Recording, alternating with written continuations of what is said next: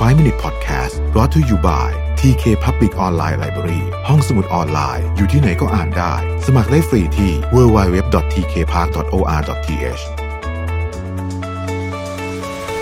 สวัสดีครับ 5 minutes podcast นะครับ คุณอยู่กับประวิธานอุตสาหะครับ เมื่อเช้ามีบทสนทนาที่น่าสนใจนะครับผมก็นั่งคุยกับน้องเอ็มคาเรียวีซ่าจริงนี้วันบันทึกวันบันทึกเสียงนี่คือวันที่ 30 กรกฎานะครับ น้องเอ็มก็เป็นคนเอ่อทำ career visa นะครับหลายท่านน่าจะรู้จักกันดีนะครับ เป็นทำโอเยอะแยะเลยเกี่ยวกับเรื่องของการ ถ้าพูดง่ายๆคือค้นหาตัวเองค้นหาสิ่งที่เหมาะสมกับตัวเองนะฮะก็มี service ต่างๆนามากมาย ทีนี้ก็คุยกันถึงประเด็นที่ว่าปีนี้เนี่ยนะฮะปีนี้เนี่ยเป็นปีโอ้โหที่ต้องบอกว่าโหดจริงๆนะคือปีที่เด็กจบใหม่เนี่ยต้องเผชิญกับสภาวะการจ้างงานที่ไม่ปกติมากๆเลยนะครับ คือต้องเล่าอย่างนี้ก่อนว่าตลาดแรงงานไทยเนี่ยก็ไม่แตกต่างจากประเทศอื่น คือเวลาเราพูดถึงตลาดแรงงานที่มีปัญหาเนี่ยนะครับ ต้องบอกว่าตอนนี้ทุกประเทศนะฮะแม้แต่สิงคโปร์เองเนี่ยนะครับ ก็ตัวเลขล่าสุดของสิงคโปร์เนี่ยก็ทำลายสถิติแบบในรอบ 10 ปีอะไรแบบเนี้ยตัวเลขผู้ว่างงานเนี่ยนะครับ ซึ่งมันทำให้คือการจ้างงานตัวนี้มันเหมือนหยุดชะงักนะฮะแล้วมันก็หยุดชะงักกันเป็นทอดๆไปด้วยนะครับ แล้วก็ต้องบอกตรงๆว่าผมคือในห้องประชุมที่บริษัทต่างๆ ผมเชื่อว่า คำว่า freeze head count เนี่ยเป็นคำที่น่าจะพูดกันเยอะมากนะครับ ก็คือไม่มีการจ้างงานเพิ่ม พูดง่ายก็คือก็ก็ใช้คนที่มีอยู่ให้ให้ให้พอให้ได้ต่อให้งานจะเยอะขึ้นก็เถอะนะครับเพราะก็เป็นเพราะว่าไม่มีใครอยากที่จะเสี่ยงที่จะเหมือนกับเพิ่ม fixed cost ในตอนนี้นะพูดตรงๆ มันก็มีความเสี่ยงนะครับ ดังนั้นเด็กจบใหม่ปีนี้เนี่ยจึงท้าทายมาก ๆ จริง คือท้าทายกว่าทุกปีแบบมาก ๆ จริง ๆ นะครับ ปีหนึ่งเรามีเด็กจบใหม่หลายแสนคนนะฮะ แล้วก็โดยปกติเนี่ยตลาดแรงงานก็สามารถแอบสอบได้เป็นส่วนใหญ่ละเกือบหมดแหละนะฮะแต่ปีนี้มันมันมันจะไม่เป็นแบบนั้นนะฮะก็อย่างด้วยเหตุผลที่เรียนไปก่อนหน้านี้ ทีนี้คำถามก็คือว่าเป็นเด็กจบใหม่ส่งเรซูเม่มาทำยังไงจะได้รับความสนใจหรือว่ามีโอกาสเพิ่มโอกาสให้ตัวเองมากที่สุดนะฮะ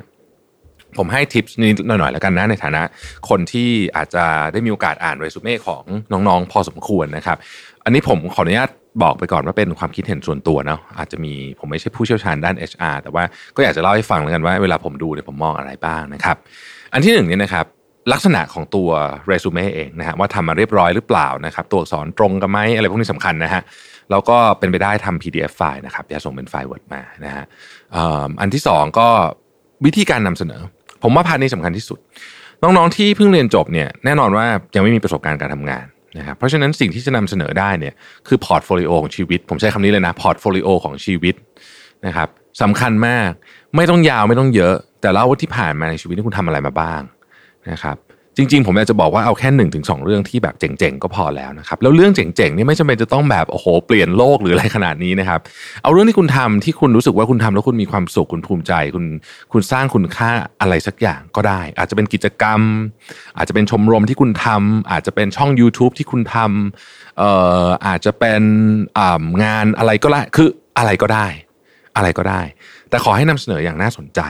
คำว่าน่าสนใจในที่นี้เนี่ยเราก็คงจะไม่ต้องทำ portfolio อลังการเหมือนคนทำแบบกราฟิกอะไรพวกนั้นนะฮะอันนั้นเขาจะทำมาอลังการนะเป็นแบบ port ใหญ่โตแล้วไม่ต้องทำขนาดนั้นก็ได้ถ้าเกิดเราไม่ได้ไม่ได้สมัครงานกราฟิก หรือไม่ได้สมัครงานดีไซน์พวกนี้นะฮะแต่ขออยากให้มี portfolio นิดนึงเพราะมันทำให้คุณแตกต่างจากคนอื่นมาก ๆเลยนะครับ อีกอันหนึ่งในอีเมลสมัครงานนะฮะตัวเนื้อหาเนี่ยนะครับ เอาสิ่งที่ไม่ควรทำก่อนนะฮะไม่ควรแบบเนื้อหาว่างเลยอย่างเงี้ยไม่ควรทำเอ่อ สิ่งที่ควรทำก็คือควรจะเขียนถึงว่าคุณสมัครงานที่นี่คือแน่นอนแหละผมรู้ว่าเราส่วนใหญ่เราก็โปรยใบสมัครกันหลายที่อยู่แล้วแต่ว่าเขียนถึงสักนิดหนึ่งว่าเราสมัครงานที่นี่เนี่ยตำแหน่งอะไรนะครับเอ่อทำไมถึงสมัครนะทำไมถึงอยากมาทำงานที่นี่นะครับ รู้จักบริษัทเขาสักนิดหนึ่งนะฮะแล้วตอนไปสัมภาษณ์งานเนี่ยนะครับ ศึกษาไปหน่อยถ้าสมมติได้เรียกสัมภาษณ์นะครับ ศึกษาไปสักนิดหนึ่งว่าบริษัทเขาทำอะไรนะครับ แล้วตอบทุกคำถามเนี่ยด้วยความจริง คือ เราอาจจะยังไม่มีประสบการณ์การทำงานเยอะนะครับแต่สิ่งที่เรามีคือพลังและความตั้งใจและไฟพวกนี้มันต้องออกมา มันต้องมาตอนสัมภาษณ์นะเพราะฉะนั้นวันไปสัมภาษณ์เนี่ยแนะนำเลยนะครับ นอนเยอะๆ นอนเยอะๆนะครับ นอนนอนสำคัญมากนะครับ นอนเยอะๆ แล้วก็พยายามไปด้วยตั้งใจว่าจะตอบคำถามด้วยความเป็นจริงและความเป็นตัวเรามากที่สุด แล้วก็อย่าลืมศึกษาประวัติขององค์กรนั้นๆ ที่เราจะไป สมัครงานนะครับ ผมก็ขอเป็นกำลังใจให้น้องๆทุกคนนะครับ ที่กำลังหางานอยู่ในช่วงนี้นะครับ ก็อาจจะเป็นปีที่โหดนิดนึงนะแต่ว่าก็เชื่อว่าเดี๋ยวเรื่องราวก็คงจะดีขึ้น ขอบคุณที่ติดตาม 5 Minute นะครับ สวัสดีครับ